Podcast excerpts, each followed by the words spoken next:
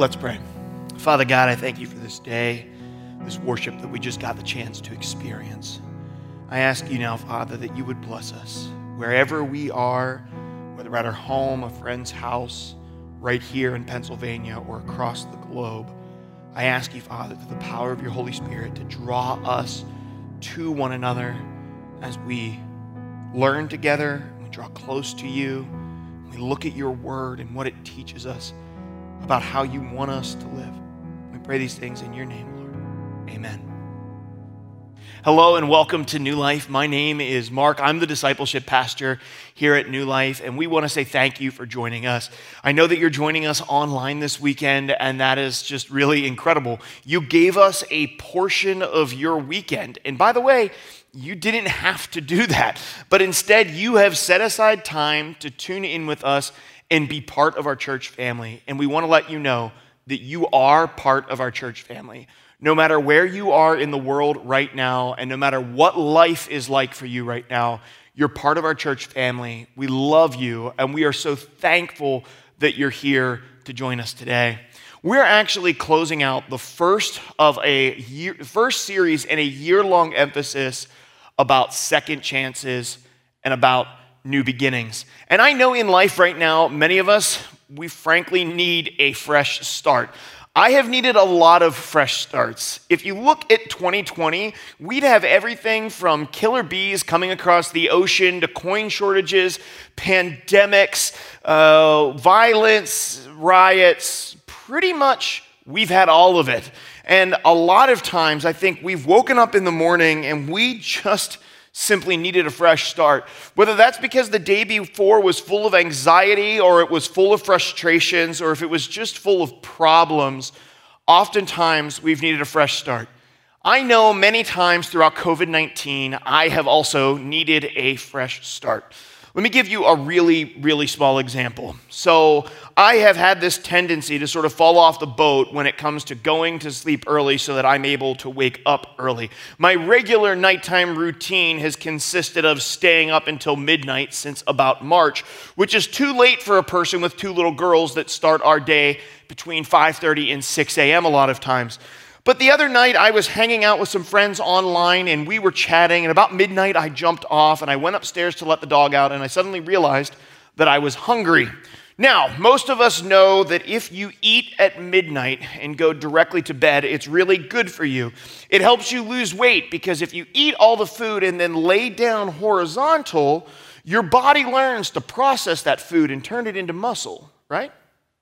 Wrong. Of course, that's not what happens. I know it's unhealthy for me. I thought about it for a moment and I thought I shouldn't have something to eat, and then I made and ate a bowl of mini wheats, and then I was off to bed. Now, listen, I know that's not healthy for me. The next day, I needed a fresh start. I needed kind of a bit of a do over when it came to my physical health. I needed to make a better choice the following night. I know that I can't do the same things in my 30s that I was able to get away with in my 20s, but sometimes we simply don't make the best choices. In this series that we have been in about the promised land is all about a man named Joshua. And Joshua was leading an entire nation to a fresh start. He was leading them to a land that God had promised to give them hundreds of years beforehand. He was leading a nation of ex slaves through the wilderness and into a new land. A land that, by the way, was occupied by a multitude of city states, armies, walled fortresses, and other peoples. He was leading them to God's new promised land. The reality is, the Israelites needed a fresh start. They had been slaves in Egypt for over 400 years, and Joshua was the person that was selected to lead them in to a brand new start. But before we get into that, I want to take a look at today's take home point. The take home point's the one point I'm going to seek to make so that we can take it home and live it out in the week ahead.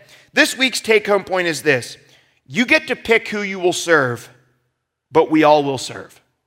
We get to pick who we will serve, but we all will serve. Now, to really understand the story of Joshua, we need to understand the much larger story that God was telling through Joshua's life because God is an epic storyteller. And yes, Joshua played a prominent role in this epic narrative that was going on, but Joshua only played one part one chapter in a multi piece epic novel that God had been writing for hundreds of years. Now, Joshua plays in a really climactic role, and it's really kind of at the end of one of the major segments of God's overarching narrative that he's speaking throughout all of Scripture and all of mankind. But once again, it is only one portion. To understand a bigger chunk of it, we have to first understand a little bit about a man named Abraham. Abraham was raised on the other side of the Euphrates River. He was a tribal chief who led around a nomadic group of people that were made up of family members and servants or slaves. He and his father worshiped foreign gods on the other side of the, on the side of the Mediterranean Sea that were likely gods that involved the earth and the sky, things that they could see and tangible, uh, tangible, tangible pieces of their lives. He lived in a time before nations, before empires, and before large armies. And when he lived, God was largely silent.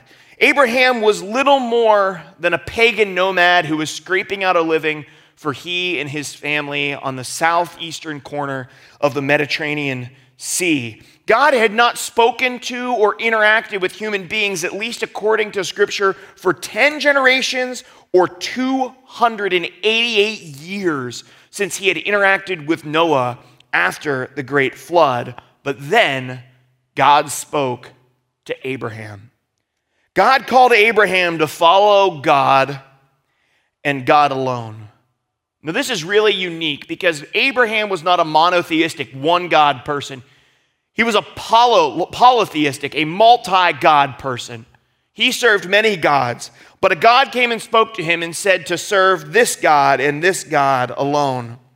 Abraham was faithful, and God made a covenant with him that he would take his descendants and he would turn them into a great nation, as vast as the sand on the seashore which he may have been familiar with from visiting the Mediterranean Sea. For a while, Abraham's sent descendants sought to serve the Lord. For three generations, his sons, his grandsons, his great grandsons sought and served one God and one God alone. And then, during a significant famine in the land of Canaan, the land that God had promised Abraham his descendants would one day possess as the promised land, where he lived as a foreigner amongst foreign people. There was a great famine. And the remaining Hebrews, the members of Abraham's descendants, moved their families to Egypt to a land called Goshen. And in Goshen, the Hebrews populated and grew in magnificent ways. God used Egypt as an incubator to grow his chosen people, not just from one family, but in to an entire nation.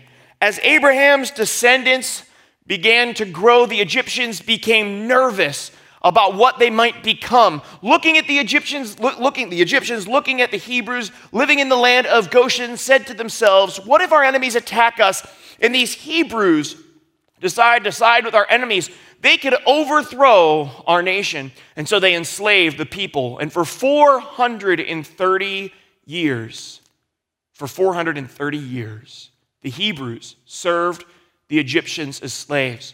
Now, during these 430 years, the Hebrew people forgot about the God of Abraham, Isaac, and Jacob.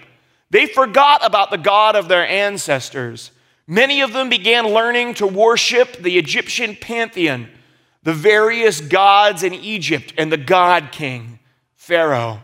They adopted pagan worship practices, and by and large, they forgot about who God was. And we know that because of a man named Moses.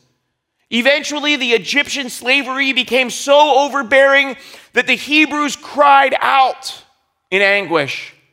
And God, who had chosen them, heard them and interceded. He sent a man named Moses to be their deliverer. Many of us are familiar with the man Moses. He was a Hebrew who was raised as an Egyptian prince. He wandered in the wilderness and was a shepherd for 40 years after murdering, murdering an Egyptian taskmaster. And then he returned to Egypt to free the Hebrews and bring them to the promised land. He was God's chosen deliverer. But what many of us miss is around the same time that Moses' story starts, shortly thereafter, Joshua's story is intertwined. Because Joshua is born as an Egyptian slave or as a Hebrew slave to the Egyptians.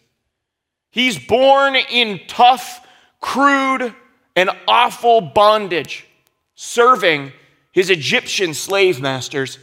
Joshua is born a slave and will likely, as far as he knows, like his ancestors that came before him, he will also die a slave. We have no clue exactly what Joshua believed when he was raised as a slave in Egypt, but it's very likely that we can assume that Joshua's religious practices and spiritual identity involved the Egyptian gods and goddesses to some extent. Because once again, God's chosen people, when they were a monotheistic people, meaning they served one God with Abraham, Isaac, and Jacob, now that they've lived in Egypt for 400 plus years, they had began recognizing and even worshiping more than just one singular God. And we actually know that because of the passage that we're eventually going to read today. However, Joshua's life radically changes whenever Moses appears on the scene. The deliverer of God's people comes back to Egypt, and he declares to Pharaoh that he must let his people go free so that they would be able to go worship him in the desert with all of their families and all of their herds. Many of us who are familiar with Bible stories know that Pharaoh refused and wouldn't allow them to go, and then 10 plagues ensued. 10 terrible plagues started happening all over the land of Egypt.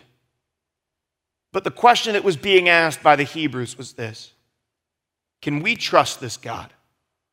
Can we really trust this God? In fact, whenever Moses came to them, they didn't even know who he was. They had forgotten about him. They said, Who is the name of this God of our ancestors that you've come? And Moses says, The name of this God that has chosen you and will free you from bondage, his name is I am. Why do the Hebrews need to know his name? Because to the Hebrews, this new God in whose name Moses came was simply one God among many gods. This new God who, he, who Moses came in the name of was simply one God among many gods. The question was not whether or not this was the only God. The question was for the Hebrews, how powerful was this God? Was he really powerful enough to do everything that Moses said he was going to do?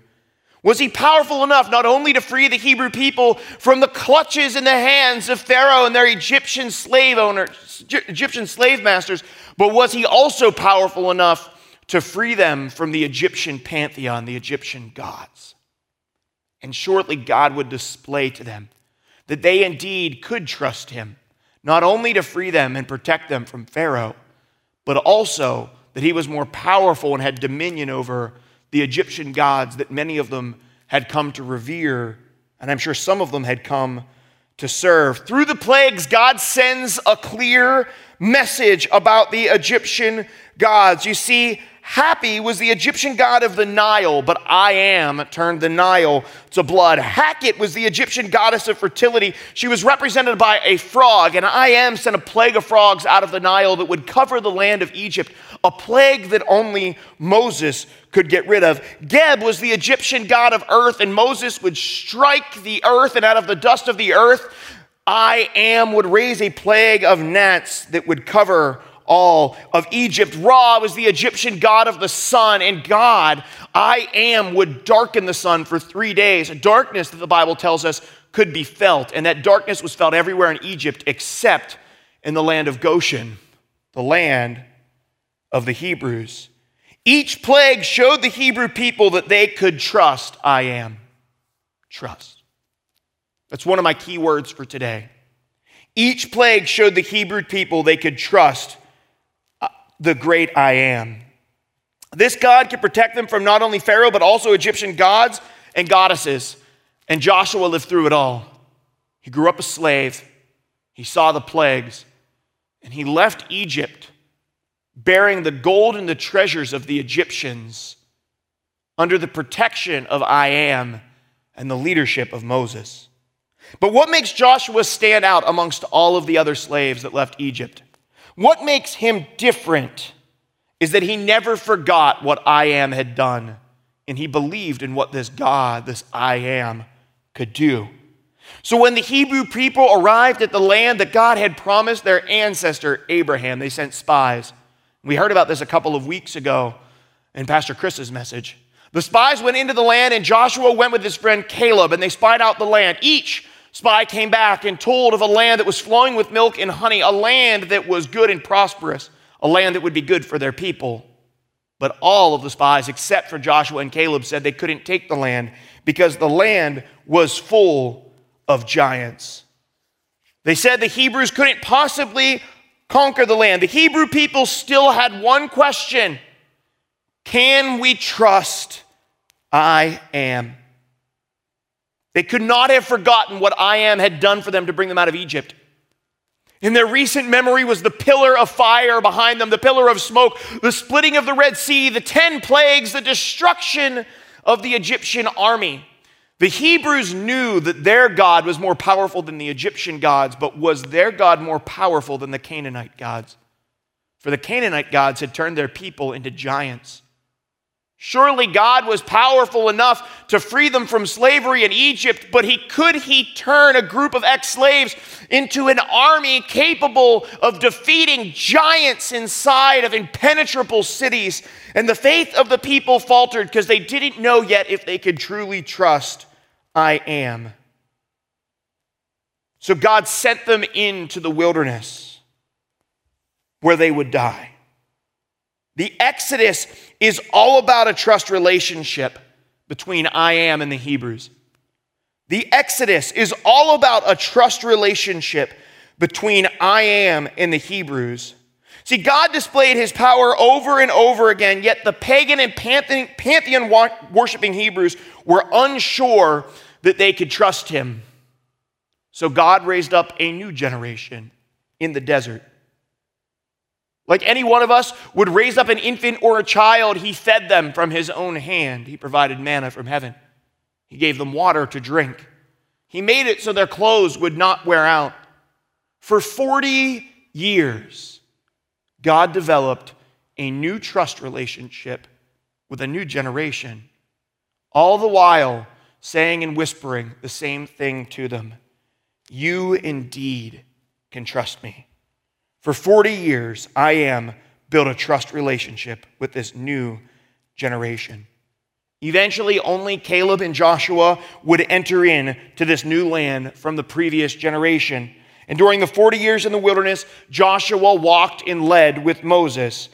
He spoke with Moses, and Moses spoke with God, and he taught Joshua how to do the same. He taught Joshua to trust the great I am. And then Moses, under the inspiration of the Holy Spirit, wrote much and penned much of the first five books of the Bible. Why? To tell the Hebrews what I am was like, what I am had done, and what I am required of them.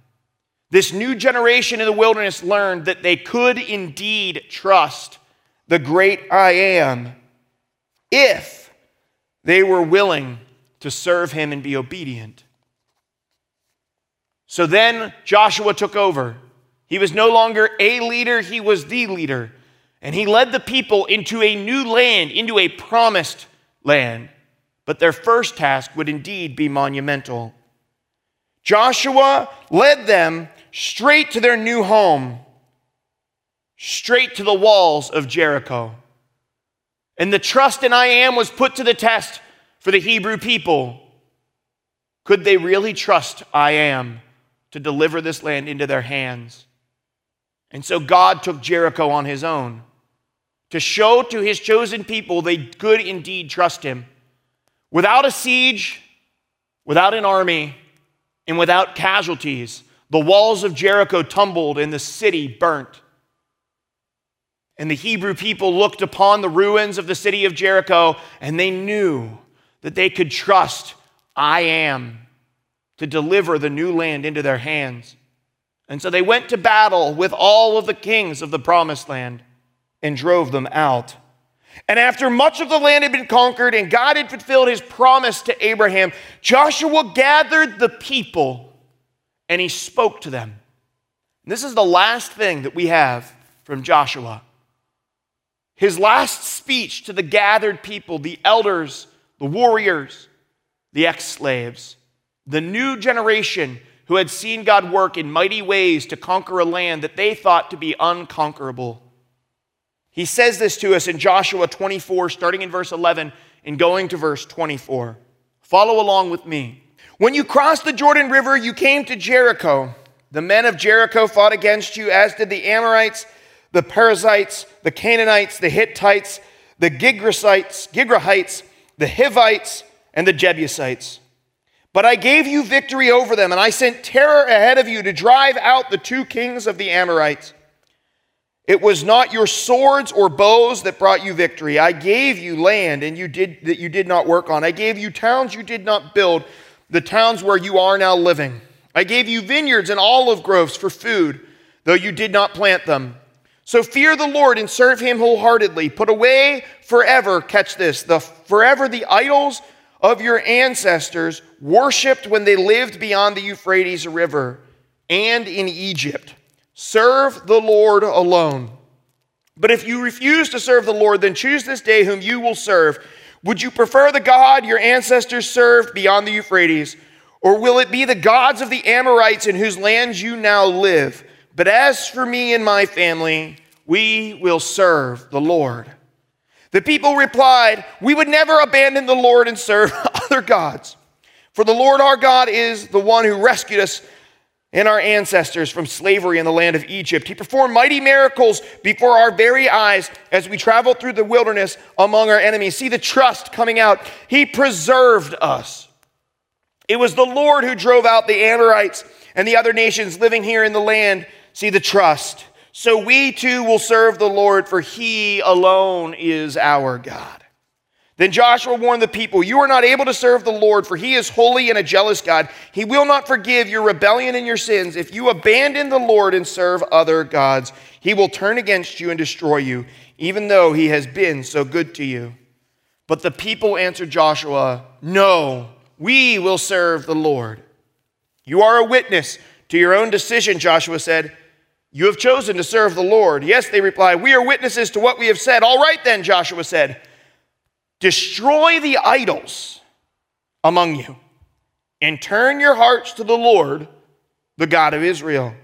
The people said to Joshua, We will serve the Lord our God and will obey him alone.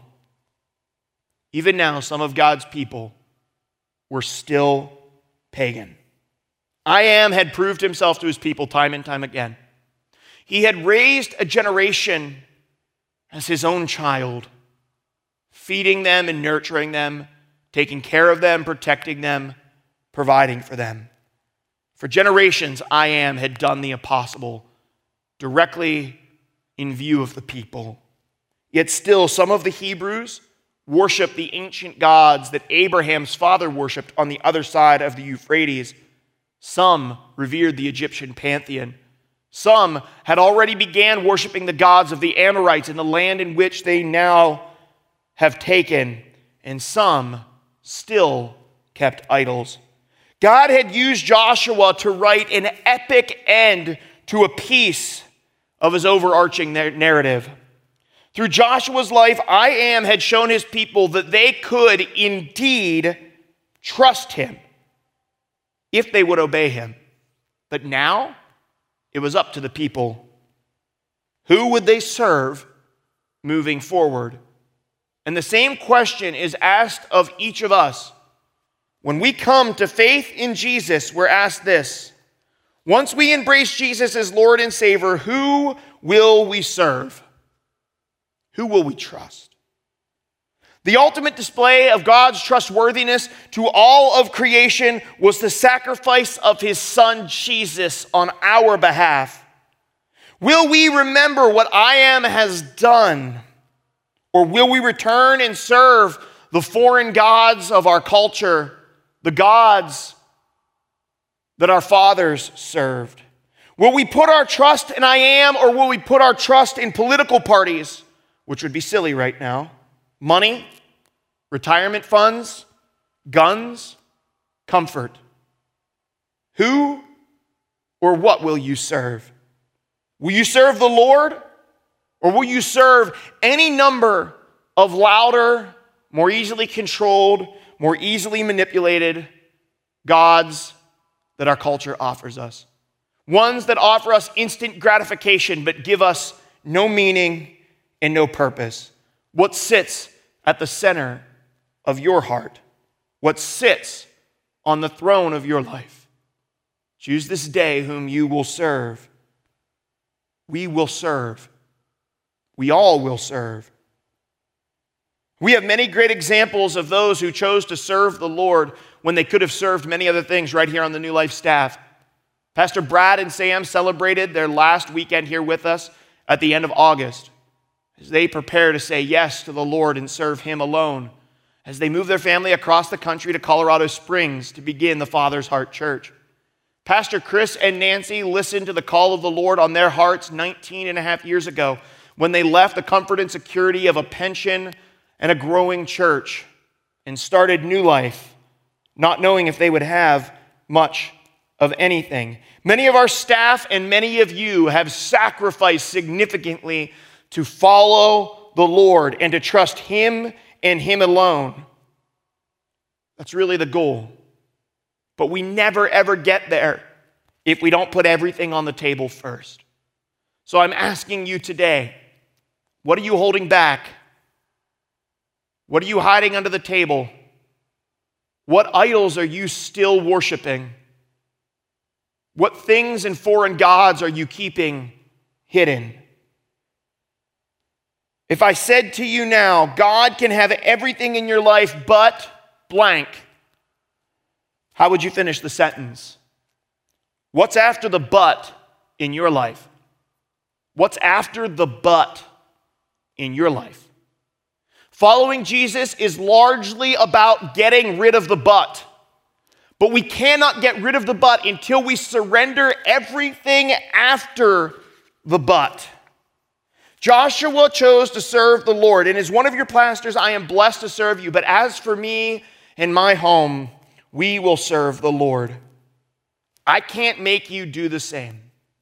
I can't make you give up the gods of your ancestors. I can't make you give up the gods of your parents. You have to choose to worship God and not the gods that are offered in our culture. You have to surrender. Surrender all the idols on the other side of but in your life. I can't do that for you.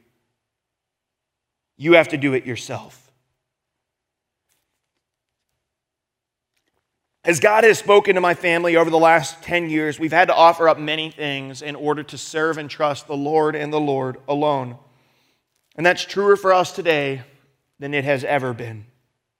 We've surrendered family and friends, comfort, security, and many desires We've not always gotten that right at first. At first. In many days, I have spent worshiping at the altar of fun, relaxation, comfort, pleasure, things.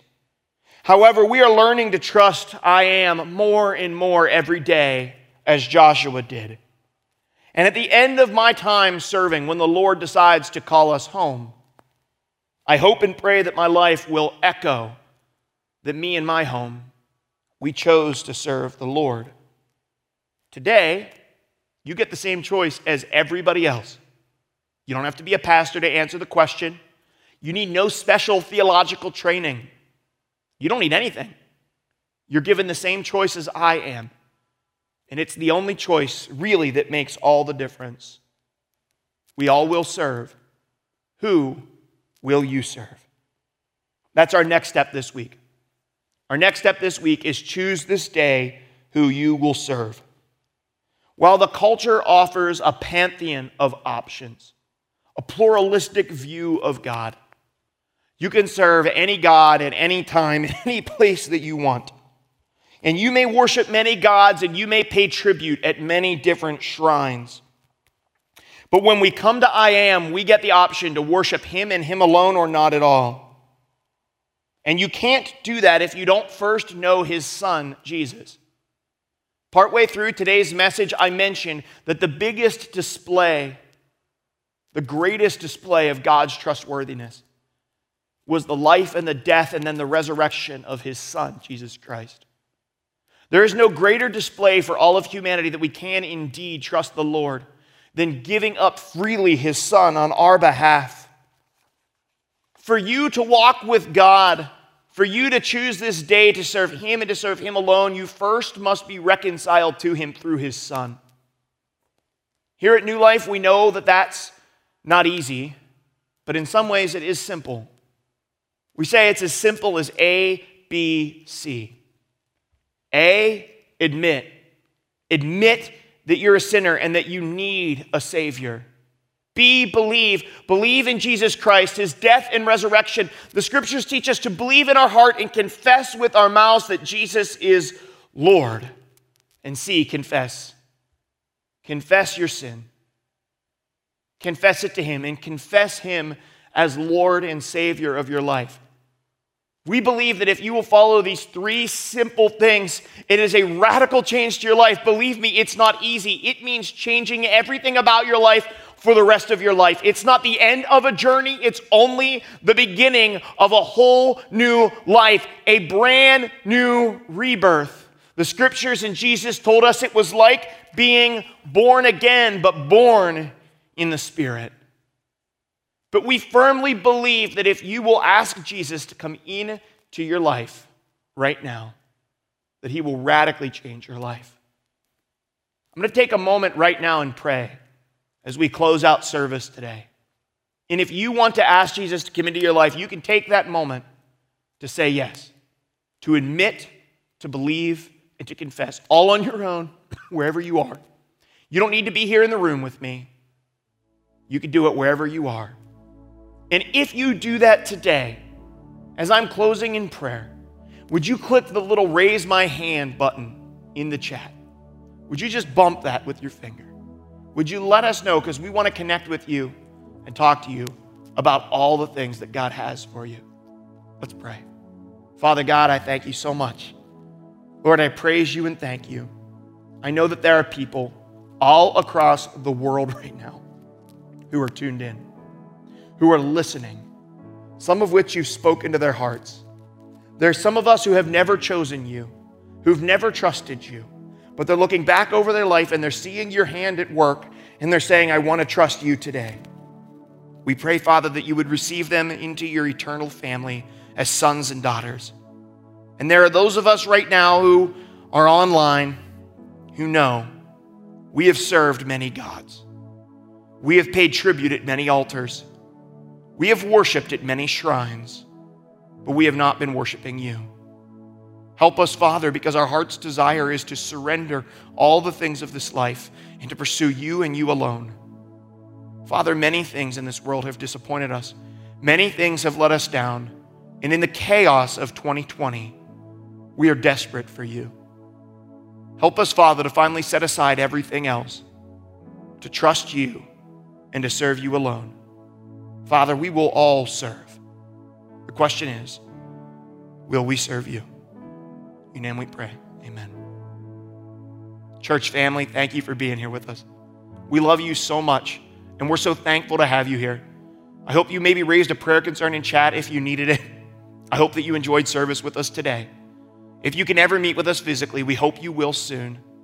We love you so much. Have a great week.